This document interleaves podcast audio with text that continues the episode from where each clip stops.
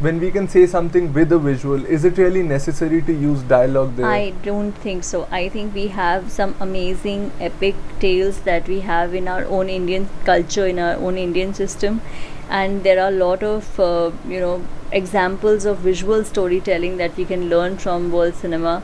We can learn from cartoons. We can learn from Charlie Chaplin movies.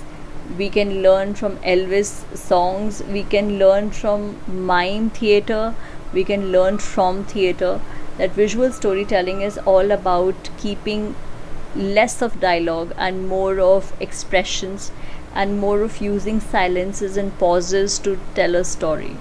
So i particularly feel that you should play a lot with visuals instead of having lot of dialogues because it gets boring. Uh, it gets exhausting for a viewer to keep watching and listening uh, a, a, particular character speaking again and again or explaining try to include more of visual drama i would say even if you're shooting for a film or even if you're uh, shooting for a web series. So it also leads out a simple message to the viewer that he's participating equally and he feels part of the film he feels part of the story